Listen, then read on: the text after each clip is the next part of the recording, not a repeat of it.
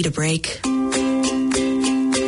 Relax, grab a coffee, and join the conversation with Mariska on Two Sugars. Hey, it's Wednesday. It's Hump Day. Great to have your company. Well, just pour yourself a cuppa, take 25, and join the conversation with Irene and me.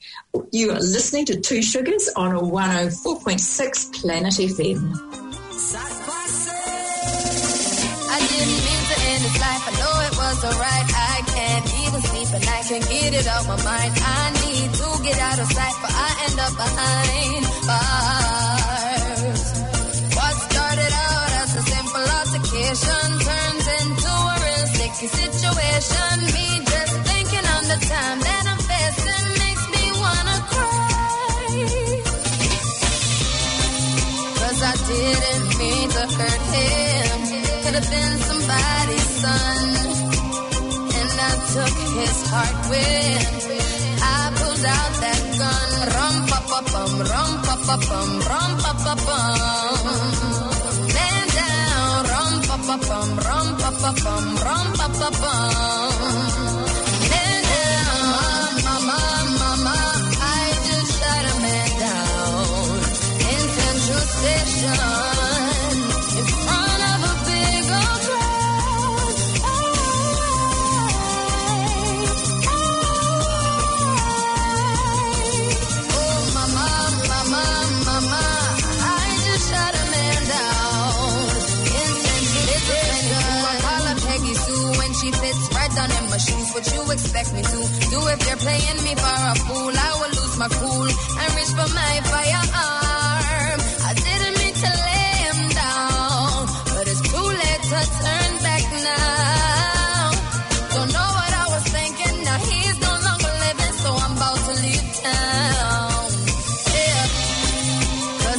Didn't mean to hurt him. Could have been somebody's son.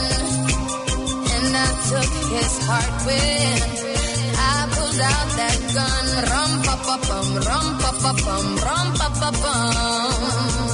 Man down, rum pa pa bum, rum pa pa bum, rum pa pa bum.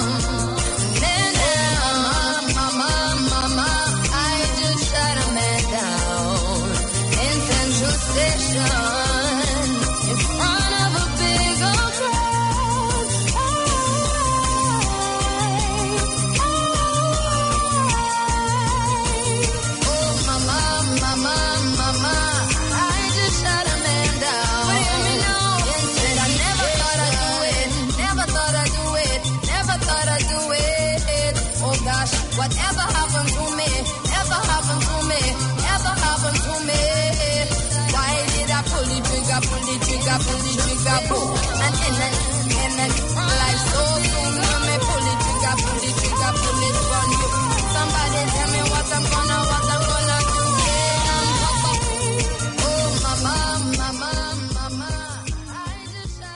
Well, we're back again, and, and I, I just wanted to hear a little bit more actually about the tales of Irene because when we got off the, the um, radio last week, she, did, she told me all this other exciting stuff.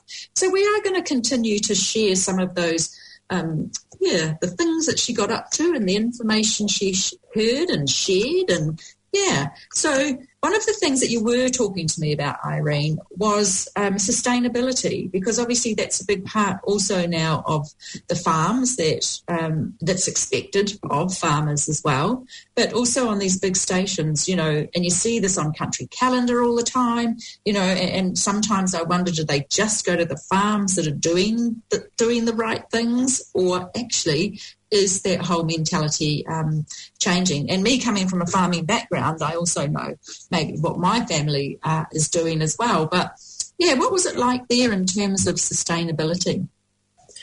Well, it was an absolute and utter fantastic learning curve for me because the only thing I get, not coming from a farm, is what the media gives me.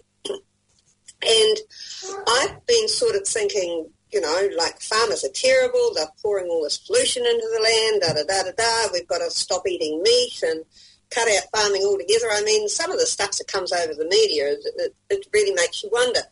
Um, and unless you're interested and want to Google it, you're never going to find out what the true facts are, and we're all getting brainwashed. So I head down into a total farming community, and it was amazing how they are.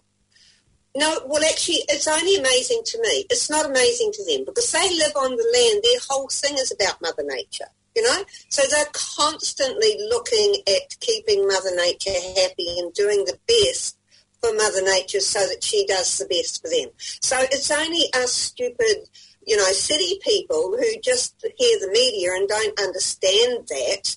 So these farmers were just so conscious about everything that they do. And I really loved that in them. And, and I loved the fact that they just did it naturally. You know, they weren't looking for another um, modern day solution to anything. They were looking for a Mother Nature solution. And to me, the solution is always with Mother Nature if we just stop and listen, you know.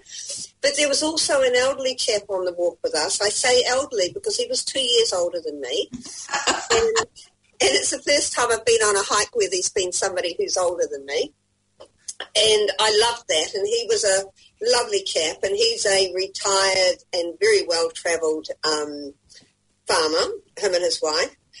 And he was talking one night about how um, he feels quite bad about how they farmed in the old days because whatever was on the market and being promoted as being good for growing grass or good for doing this or good for doing that, they bought and they used on their farms. And he said, now we know that some of that stuff we used was really bad and we shouldn't have done that and so on and so forth. And so he was saying that we are to blame for a lot of what's happened. And I said, no, I'm sorry, I disagree with that totally because you can only, each generation can only use the information that they've got, you know? And back then they thought they were doing the right things. So us blaming them for what they did back then is not a good way to continue in our life today. We need to say, hey, look, that we've learned and we've moved on. Look at all the stuff we're doing today.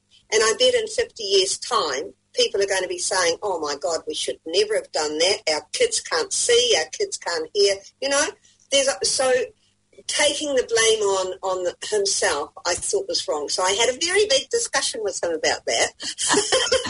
I can imagine so. I like to believe I got there in the end um, because to me it's all about um, sustainability is all about accepting and learning, not about blaming you know. Um, and and I kept pointing out to him, you had glass milk bottles, not plastic. You know, you went and saw your neighbour down the road when he was sick and helped him milk his cows. Um, you know, all these things that we did back in those days that don't happen today. So I said, you've got to balance everything out. So yeah, great. And it was really great to see the young ones like Ian and his wife who are in their 30s such a huge knowledge of sustainability, more than any of us. And he was having a wonderful talk with this old farmer and saying, I learned from you. Yeah. And that's that's awesome, and I quite like the way you know you're saying accepting and learning. I think you, you, that's a, a great way to actually just um, describe sustainability because you're right. Every generation thinks they're doing things right. I mean, I think I was thinking of asbestos when you um, were talking. You know, we now know asbestos is, is not a great thing, and maybe gypboard or something in a hundred years' time may not be the right thing. Who knows? Um, it is. It's just about what is at the time and what we thought was best to, to do. I suppose where a lot of the media has come from is this intense farming um, that has kind of come into New Zealand, where you know you used to have the family farm. Um, and you'd make your hay and you'd make your silage, and that, that all came off your farm. So you're right, you had to look after Mother Nature, otherwise she wasn't going to look after you. You know, but then you started to get all this flax oil, flax meal, um, palm kernel, you know, stuff coming and everything and, you know, saying, well, that's good for us, but what's happening in the other country and, and why do they need this extra feed, you know? So it is interesting how the, I suppose, intensity of farming shifted and maybe that's where we started or, or or we started to get worse at some of those things. But you're right, even the family farm, you know, what we put on the ground to try and um, help Mother Nature, you know, probably wasn't the best thing either. So finding that that middle ground. But you- you're right, learning from it um, and the plantings and, and things that people do, and maybe not as intense, and recognizing actually you don't have to be intense to have the same production. And I think that's a huge learning, and I'd love them to learn a little bit more about about that part of it as well. Mm. I agree. I- agree. And, and another thing that I learned from the discussions that we had there, you can you can see how we had the walk, the Mother Nature, and we had this wonderful intellect that went went on with it as well. Um, another thing that um, came out of the conversation, not necessarily from me, but I think I agreed with it when when the guy brought it up, was that most of the changes um, started coming not because of increasing productivity, intensive farming. They came through making work easier. So we had this society where hard work was no longer um, the be all and end all. It was like, oh no, let's make our job easier. If I do this, it might not be the best for the land, but it's going to mean I don't have to work so hard. And and that is when things started really going bad when that started happening. And that wasn't his generation. that, that I think is so true as well because the today's farmer, especially dairy farmer, is not like um, yesteryear's farmer. You know, they've got drones going out to go and check the cows. Um, or, mind you, they probably do it with cropping as well, but the drones go and do the checking. You know, when, when it was probably us that used to. You've got cows with big collars on that read everything little they do, their heart down to their heartbeat, to how much milk and everything else. And then again, do you wonder what's happening with these collars. Uh, You know, in, in 10, 20 years' time, we're going to go, oh my God, they're magnetic, and we've all this milk's now magnetic, and we're all, who knows? A little bit of conspiracy there, you know, you know. But um, No, no, no, no, no, no. I'm the conspiracy theorist in this party thing. but it could be interesting, you know, um, to do all of that. And then thinking, well, I don't want that cow anymore because we want this cow, and then putting that breeding together to, yeah, to make things a lot easier. Even all of that stuff going on, it is interesting that you mentioned glass bottles because they're coming back, and there are um, little farms around New Zealand that actually are now delivering to your door that glass bottle in the morning. And you know, coming off a farm, we used to just put the billy in the vat, you know, and, and even then you'd leave the billy in the fridge overnight and there'd be this big, you know, layer of cream that had floated to the top. And I remember when I'd go to my friends in town, you know, and this bottle turned up and there'd always be this big glug of cream sitting on top of the um, bottle. But it's something that's coming back. You're right. Plastic versus glass and reusable. And paper bags are back. You know, just about everything I got was in a paper bag. I, I just, I just love it. And every time somebody says your generation killed everything, I go, my generation used all the stuff that you're now bringing back in again. So Yeah, absolutely. Why can't you get something original? See, we did it right. Yeah, exactly. And string bags. Have you seen how string bags? My 18-year-old granddaughter, who was out for dinner, was um, last night. Was it last night? No, the night before. Um, her bag was a string bag. You know the old-fashioned string bags that we used to just about make ourselves, but you could go and buy them in the in the shop for about five dollars. Her bag is a string bag, and I went, huh. I love your bag. And she's, oh yeah, they're so cool, these bags now. They're all the rage now. I'm going, what a giggle. Would you like me to teach you how to make one? How things come around in cycles? I think that's why I don't throw away any clothes either, because I know it'll come round again, that same style, one way or the other. Exactly. We had that conversation too. We're sitting in the middle of Mount Maunganui and we've got this um, whole crowd of people. It was market day and, and there was this woman with this off the shoulder, what we used to call a Mexican top, off the shoulder um, pulled down. And um, and then it was another one was um, um, overalls, you know, and I'm going, there is nothing there that Nan didn't wear. Nothing. And my other, my my other, they're 18 year old twin granddaughters, you see, and they're like chalk and cheese. And the other one turns around and says, "Oh my God, I was going to buy a pair of overalls, but I'm not buying any now. If you used to." I said, well, darling, just about everything you've got on I used to wear, so you, you're going to be right out of luck with that one. the only problem with overalls that I had is if you were dying for a pee, you had to get those overalls down pretty quickly, and there were buttons and things, and it wasn't just quite as easy as like um, pulling your pants down, was it? The, I tell you, do you think? Uh, do you think shoulder pads will come back? Well, they've already come back two or three times since I stopped wearing them. So, you know, who's to say they can't do the cycle once again? I mean, they certainly did add to certain um, styles of woman, but on others they were the total opposite. So I don't know. Maybe, maybe they will. I mean, it, it's a bit like overalls. You really have to be quite thin to be able to wear overalls successfully, and if you're not, then um, ooh, not a good look. Not a good look. So Hey, hey, hey! We shouldn't be saying that. Doesn't matter what you are. You wear what you like. I know you can wear what you like, but you should still try and wear to make yourself look the best you can possibly be. Actually, interesting that you know with our shapes and stuff, and and how they talk about you know different. Well, you're right. Different styles do um, enhance different shapes, and I and I think you will know yourself when you put something on that you feel really good in. It will be the right style for you. But interestingly, bags also um, the shape of the bag goes with the shape of the body. And I, I've got a um, colleague who does cork bags. So they're made out of cork. And she was asking the other day for um, if anybody wanted to video with a bag because on her website you go on and it shows you which bag for your shape of body would suit you best. So there Really. I haven't heard that before, and I certainly do not choose a bag to look like my shape body.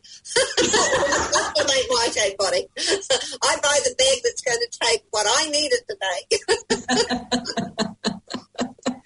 Uh, well, there you go. So we've learned something. So, um, and I'll put that up on the website as well. Um, the cork bags. Go in and have a look. Or maybe you want to be one of those people walking around um, so that you can see what bag goes with your shape of body as well. So, yeah, it's all part How, it. how does that work when I'm in the van? I have this tiny little bag um, that's big enough to hold my phone and my car keys sort of thing, and it slings over my neck so that I can do anything. And when I'm back here in the city, I have this big leather bag that, you know, is, is supposed to be stylish, I guess. It's, in fact, I don't even like it. I don't think I'm going to use it anymore. No, I've done that. That. So I have different bags for different things, you know. I do too, but there's a problem with that because sometimes you forget to swap that that you needed from that bag into that bag. And, and so I've done that before and I've thought, oh no, that's in the other bag. Um, but yeah, no, I, I do too for different um, places I'm, I'm going. Yep, I have different bags. Like in I'm not a bag person though. I actually, you know, I say that I have all these bags, but I don't actually, I'm not a bag person. I would love pockets. I would love for women's clothes to have more pockets because I've usually just got my wallet and my phone on me and that's it. And that's all I need. And now your mask. Oh yes, we see that can fit in a pocket as well. Yeah, I won't buy a pair of pants if they don't have a pocket on them. And I got mm. really annoyed one day and took these pants I bought back because what I thought were pockets with zips on were false and it didn't have pockets and I've got to have pockets. Yeah. I've got to have pockets because of my nose. when you get older, you always end up with this little drip on the end of your nose. So I've always got to have a tissue in my pocket. But even jackets and things, you're right. A lot of them have false pockets, and um, but you know, very easily in a jacket, you don't need to have a whole lot of things in there. But I need a pocket in there. So for our seamstresses out there, pockets, please um, make them stylish or or hide them. I mean, you know, for men, when you think about it, they've got that inside pocket. Yes, which is where they put everything in it, and it fits better in there as well, and it keeps the line of the suit looking nicer. Yeah. So, yeah. And it might make our boobs look bigger. We can we can put lots of stuff. But see now, see there you go. If we wanted to make our boobs look bigger, we could have those pockets right in the right place. Why do you want your boobs to look bigger? Oh no, I'm just saying. I'm just saying. th- th- this could I'm be just teasing you. I'm just teasing you. this, this could be a thing that you could be one day. Um, you decide you want to be a bit more voluptuous, and, and you could put things in your pockets. Hmm. And you can do that with the booty. It's all about the booty these days. So you can you can do that with the I booty. don't need to do that because I've got one of those anyway. so I don't need anything in my pockets down there. oh dear. So there we go. We've got to think about what we what we wear, how our bag sits on us, um, and whether we're going to have shoulder pads or string bags or.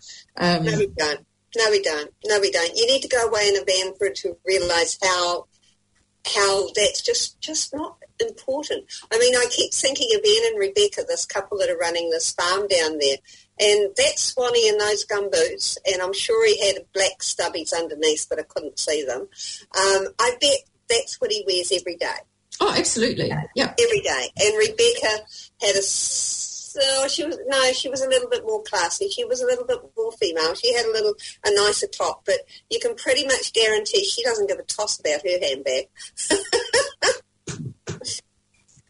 No, well, you don't need that much. But interesting, those Swannies that you're talking about, you can't get them anymore. And ours are just about worn out. Now, we've had those probably for, oh, I would say um, 20 years, just over 20 years. Um, and they're finally starting to get holes and wear out. And I looked online the other day for them and they don't do them anymore. Um, they must do somewhere. You would think so. Maybe down in some rural shop they still have them down in the. Um, but yeah, they don't seem to on the old Swanndri website. They are not available anymore, which is yeah. Really? Well, they must be because you you you you need to go to a rural shopping. You know, one of those big. Um, Yeah, maybe they don't have them on the website. Yeah, maybe a farming shop might have them, um, or it might be another brand that does them now, and that Swanndri doesn't do it. But yeah, but there you go. It's lasted for years and years and years, and, and we still, yeah, we live in them in winter. Um, so yeah, I know what it's like on the farm. You do. You just live in it, and it's yeah. I've got my Swanee in my van. I didn't actually have to wear it this time, but I've had my Swanee for years. And before I put it in the van, I had to put it on to make sure I could still fit it because, you know. Um, but that's how long I've had it. I was worried that it might be too small for me now. And my Swanee was always big enough to, you know, wear a ton of things underneath it. And I thought, now I'll be lucky if it fits me with nothing underneath it. but my Swanee has carried whole salmon and deer's liver, and I mean the number of things I've wrapped up in my Swanee is, is my Swanee could tell a story in itself. You know, I think every single Swanee could. I I totally agree. Guarantee that. Um, now that would be interesting, wouldn't it? Now there's a there's a thought. Just before we go, there's a thought. We could send you around the country in your little camper van, picking up the stories of Swannies, and there could be a book, the stories, the secret diary of the Swanee. I tell you what, I tell you what, we're probably going to find out that um, people like Ian don't even know what a Swanee is because it's got a totally different name now. and it has had for so long that, that, you know, we're just so far behind the times. Um, but I mean, I looked at those old farming shops. You know, you get out into the community and there's massive farming shop in this tiny little community, and that's where all the farmers go. They do their banking there, they buy their hay there, they, you know, they do everything in this great, what's they call Wrightson and, Yeah, yeah. You know, um, and you never see them anywhere except in farming communities. They're never in any big towns or cities or anything. And I thought, I've got to go in one of those shops. That's what I've got to do. The next time I'm down in these places, I'm going in one of those shops to just have a look and tell you what was. And it's probably going to be a quarter of the price, you know, of any city thing. And it'll be the real, like a, like a real Swanee is so pure wool that it's waterproof. They don't make it waterproof. It's just the wool has all its natural oils in it, so it's waterproof. I wonder if they've still got that. Oh, I know. Well, that's the one we're looking for, and I think the last time I saw something like that, it was about four hundred bucks. But anyway, that is all we have got the um, got time for today. So we'll see all of you guys the same time, same place next week. Keep well and keep having fun. You've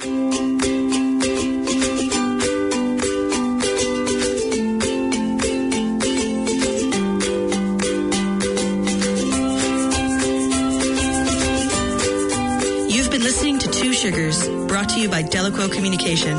Delaquo.co.nz.